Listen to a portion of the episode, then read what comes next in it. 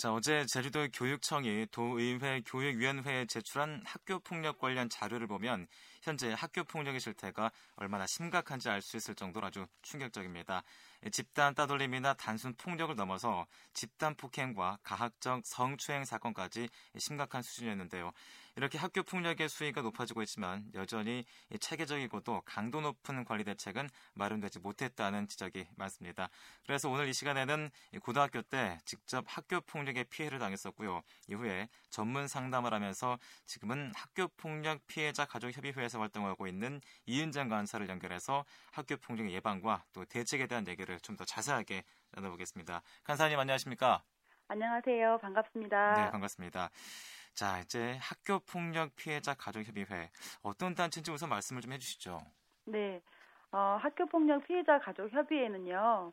2000년도에 그 학교 폭력 사후 대책과 해결을 위해서 피해 학부모들이 모여서 만든 단체입니다. 네. 어, 지금은 이제 시간이 흐르면서 학교 폭력의 뜻을 함께하는 전문위원들과 전문가들이 함께 동참을 하게 되어서 네네. 어, 어, 여성가족부 지원을 받아서 학교 폭력 예방 및 피해 치유 프로그램을 진행하고 있습니다. 음, 그렇다면은 이 단체가 제주에도 있나요? 아니 아직까지 제주에 음, 지부가 설립되어 있지는 않고요. 네. 저희가 어, 온라인상에서 전국 네트워크가 돼 있어서 상담을 온라인상에서나 아니면 상담 전화를 하고 있고요. 음. 네. 네, 그렇군요. 자, 제가 앞서서도 말씀을 드렸습니다만 이 간사님께서는 직접 고등학교 때 학교 폭력을 당했다고 제가 소개를 드렸습니다. 실례지만 어떤 아픔이 겪은 어떤 아픔을 겪었는지 말씀을 좀 해줄 수 있으실까요? 아, 네. 제가 참 어, 인터뷰를 하면서 그러니까 학교 폭력을 당한 네. 피해 분들이 다들 그러실 거예요. 네네. 그 학교 폭력의 상처를 아무렇지도 않게 이제 감정을 정화시키고 아무렇지도 않게 내가 이런 일을 당했다 하고 얘기할 때까지 아주 오랜 시간이 걸리는 것 같아요. 네. 어, 저 같은 경우도 93년도 거의 18년 전에 제가 학교 폭력을 당한 경험이 있는 피해 학생이기도 했었는데요. 네, 네. 음, 간단하게 말씀드리면 그때 제가 뭐 그 교내 그 자율 동아리를 들었었는데 네. 이제 지금으로 생각하면 지금 생각하면 참 그 어린 생각이지만 이제 그 상급 학생이 제가 키가 크다는 이유 하나로 네네. 네. 저를 집단으로 폭행을 한 그런 사건이 있었어요. 네. 그래서 그때 이제 감정을 더듬어 올라가 보면 일단은 분노라는 감정을 그 청소년 시기에 처음 느껴본 것 같아요. 네네. 네. 그래서 저도 분노라는 감정을 감정을 그때 처음 느껴보고 분노의 에너지가 이런 거구나 하고 느꼈을 정도였고요. 음. 실제로 자고 일어나면 무의식 상에서 눈물을 흘려서 자고 일어 눈을 뜨면은 제가 울고 있었어요. 네. 그런 상황들이 되게 힘든 상황이었고 또 이게 학교 폭력이 보통 이제 어른들이 잘못 생각하시는 게 뭐냐면 뭐 이렇게 많이 맞아서 피 질질 흘리고 뭐 병원에 입원하고 그러니까 외상적인 것만 학교 폭력이 심했다 이렇게 생각하시는 분들이 네, 되게 네, 많으세요. 네. 근데 오히려 그거보다는 어 정신적인 그러니까 문제라고 하죠. 그런 게더 그 사후에 더 그 사람에게 큰 영향을 미친다는 걸 저는 몸소 체험한 음. 사람이잖아요. 네. 저 같은 경우도 보면은 음 그게 신체화 증상으로 나타났었거든요.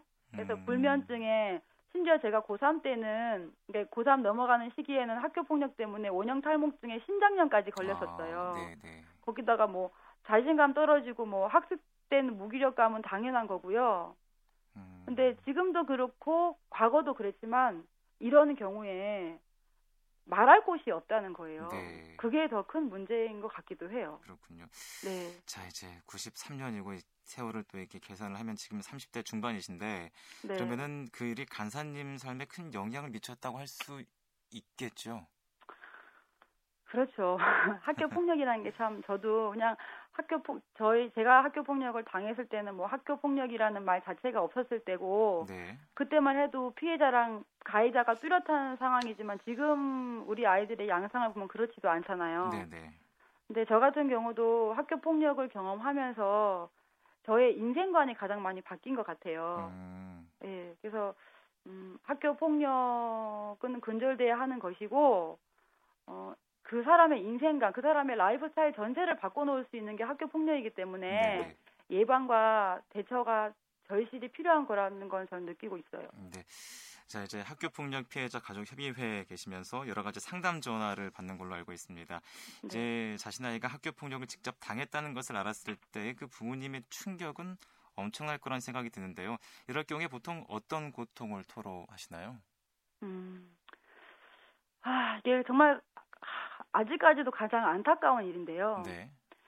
이 학교 폭력이 발생을 하면 음, 학생도 피해자도 가해자 부모도 교사까지도 이 사건을 발생했을 때 어떻게 대처해야 할지를 모르는 경우가 되게 많아요. 네네. 네. 이거를 계속 이제 그렇게 하다 보니까 또 어, 충격 그, 부, 그 피해 부모님들 같은 경우는 정신적인 충격이 우선 큰데 이게 자꾸 어 감정과 감정과 그 사실을 결부시키시는 거예요. 네네. 그래서 이런 상황일수록 감정과 그 사건을 자꾸 분리시켜서 그 학교 폭력의 문제를 그래도 그 boundary 안에서 안정적으로 좀 편안하게 해결하셔야 되는데 계속 이걸 대처할지 모르시니까 극단적인 상황으로까지 발전하는 경우가 대부분이에요. 네네. 네. 그래서 사건도 극단적으로 가다 보니 거기에 감정이 더해지고 감정이 더해지고 감정이 더해져서 심지어 어떤 어떤 부모님들은 병원에 가시는 경우도 있고요. 음, 네, 네. 너무 네. 더더 더 그런 거는 피해자 부모님은 그러신데 가해자 부모님은 사건 사실 자체도 인정하지 않으려고 하는 경우가 많아요. 네, 참 그런 게 문제가 좀 있군요. 네. 어, 사실 학교 폭력의 문제는 늘 그래 왔습니다만 뚜렷한 해결책을 마련하지 못하고 있는 게 사실입니다. 어떤 이유에서라고 보십니까? 음, 저희 어른들이 반성해야 될 문제이기도 한데요. 네.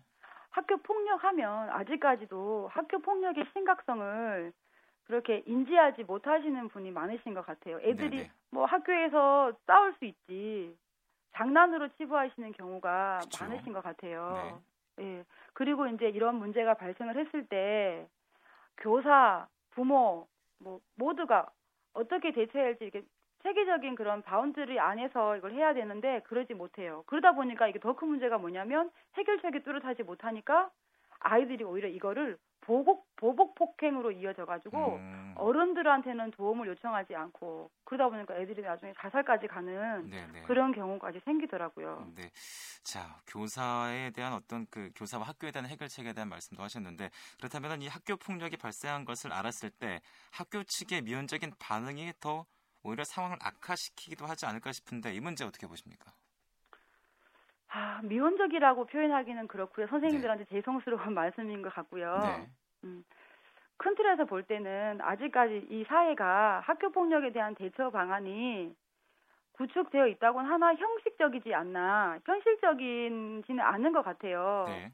예를 들어서 지금 뭐 학교 폭력 예방과 대책에 대한 법률이 시행은 되고 있지만 그 법률 안에 보면 어, 학교 폭력 학교 폭력이 발생을 하면 학교 안에서 학교 폭력 대책위원회가 결성이 돼서 그게 그 학, 학보기가 운영이 되게 되어 있고 네네. 그리고 예방 교육이 법적으로 한 학기에 한 번씩 이루어지게 되어 있어요. 네. 근데 안타깝게도 예방 교육 같은 경우는 정말 일회성 행사처럼 치러지는 경우도 많은 것 같고요. 네. 네. 그리고 학폭위가 이제 쉬쉬해서 그냥 덮 뭐 학폭위를 안 하고 바른생활위원회로 간다거나 음. 그냥 좀 더 학교 안에서 그냥 해결하고 갈 수 있는 네네. 어, 그런 쪽으로 해결이 되는 것 같아요. 그러니까 저희는 근데 안타까운 게 뭐냐면요.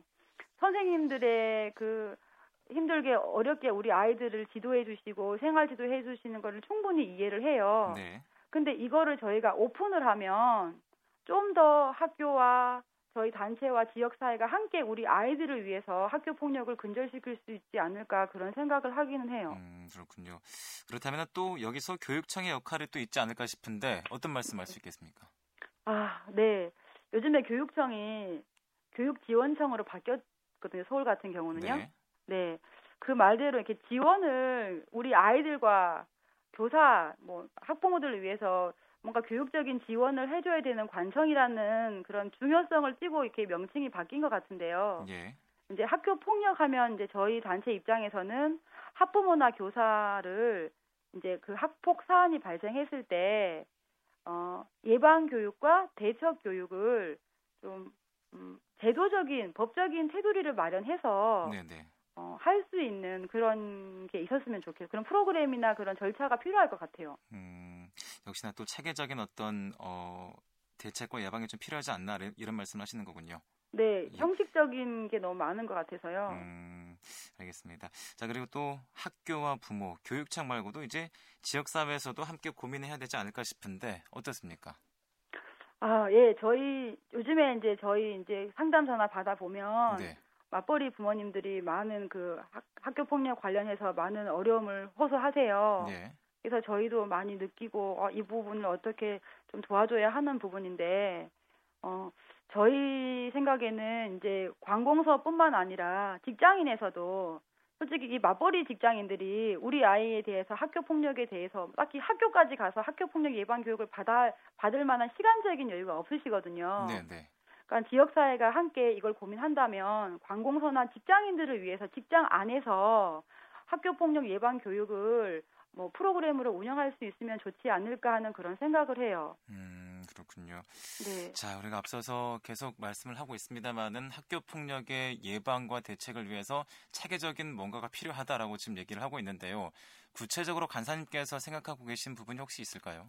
음, 예를 들어서 이제 직장 같은 경우는요. 제가 네. 알기로는 뭐 직장인 뭐 개발 프로그램이나 뭐 인터넷 강의 뭐뭐 뭐 연수 프로그램 이런 것들이 그 직장 그 직장인의 그 업무의 전문성을 위해서는 많이 하는 걸로 알고 있어요. 네네. 근데 음, 저희가 그렇게 가능할지는 모르겠지만 직장인 복지 차원에서라도 다들 자녀를 두고 있잖아요. 이 네. 사회적인 문제이기도 하고 그래서 그 안에 이제 어, 우리 아이가 학교 폭 우리 아이 집에서 학교 폭력 피해 가해 그 중, 중, 증조 같은 것들이 어떤 것이 있는지 네. 아니면 그런 것들이 있을 때 내가 그걸 발견했을 때 어디에다가 호소를 해야 되고 어디에 자문을 해서 어떻게 이 문제를 해결해야 할 것인지 네네. 이런 그 실제적인 그 방법들을 좀 교육할 수 있는 게 있었으면 좋겠어요. 네. 자, 그리고 위센터라고 제주에도 있습니다. 알고 계시죠? 네. 예. 위센터의 역할과 더불어서 또 어떤 점이 보완돼야 한다고 보는지 시간 마지막으로 좀 말씀해 주시죠. 음. 네, 저희도 처음에 위센터 생겼을 때 되게 반갑게 맞이했던 위 프로젝트였어요. 예. 근데 무엇보다도 학교랑 지역사회랑 위센터가 함께해서 이제 뭐 정신과 사회복지사, 전문상담 교사 여러 전문 인력들이 모여서 학교 폭력 피해 학생이든 아니면 다른 뭐 학 여러 가지 기타 상담 의뢰하는 학생들을 위해서 이 프로그램 이 센터가 운영되고 있다는 것은 참 반가운 일이에요. 네네. 네. 그렇지만 정말 안타깝게도 예산 문제 때문에 어, 전문 상담 교사 배치율이 너무 낮은 것 같고요. 그리고 무엇보다도 저희 학교 폭력 차원에서는 전문가 전문 상담 교사 선생님 중에서도 특성화된 학교 폭력 교육을 받으신 분들이 많지 않은 것 같아요. 네. 네, 그래서 이런 걸 좀 더 신경 쓰고 보완해 주셨으면 어떨까 하는 생각을 해요. 음, 네, 그렇군요. 자, 가사님 시간이 조금 더 남아서요. 한 가지만 더 여쭙겠습니다. 네. 이 제주에도 많은 피해자 가족들이 있는데요. 피해자 가족들을 위해서 어떤 도움들이 필요하다고 말씀해 주시죠. 음, 네. 저희가 올해 1학기 때 제주도에 50여 개의 학교에 학교 폭력 예방 교육을 했었어요. 네. 그러면서 저희가 이제 학부모님도 많이 만나고 어, 그 과정에서 이제 가해 학생, 피해 학생들도 만나보고 했는데요. 이제 가장 학부모님들이 말씀하시는 게 뭐냐면 다 물론 제주도 분, 부모님들도 학교 폭력으로 많이 힘들어하고 계셨고요. 네네. 이 어, 우리 제주도에도 어, 학교 폭력 예방과 대책 사후 대책을 논의할 수 있는 조직이 만들어지면 좋겠다 하셔서 지금 만들어지고 있는 분위기인 걸 알고 있거든요. 네. 근데 어, 여기서 이제 음, 어, 저희가 더 나가서 이제 그 가해 학생 같은 경우는 기존에도 뭐 교화 선도 프로그램이나 강제성을 가진 교육 프로그램이 되게 많아요. 네. 근데 피해 학생 같은 경우는 딱히 제주도 안에 음, 피해 학생을 위한 치유 프로그램이 운영되고 있다거나 아니면 피해 학생을 위해서 보호하거나 지원할 수 있는 그런 제도가 전혀 없는 걸로 알고 있습니다. 음. 그래서 그런 것들에 도움을 주셨으면 감사하겠습니다. 네, 알겠습니다. 오늘 말씀 여기까지 듣겠습니다. 감사합니다. 네, 감사합니다. 네, 지금까지 학교폭력 피해자 가족협의회 이은장 간사와 인철이돈의 학교폭력과 예방에 대해서 얘기를 나눠봤습니다.